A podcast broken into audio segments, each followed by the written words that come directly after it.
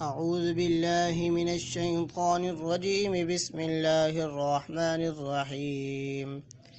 إن الذين كفروا سواء عليهم سواء عليهم أأنذرتهم أم لم تنذرهم لا يؤمنون.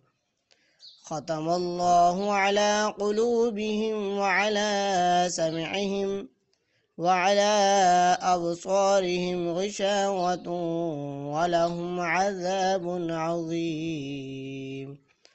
آمنت بالله صدق الله العظيم.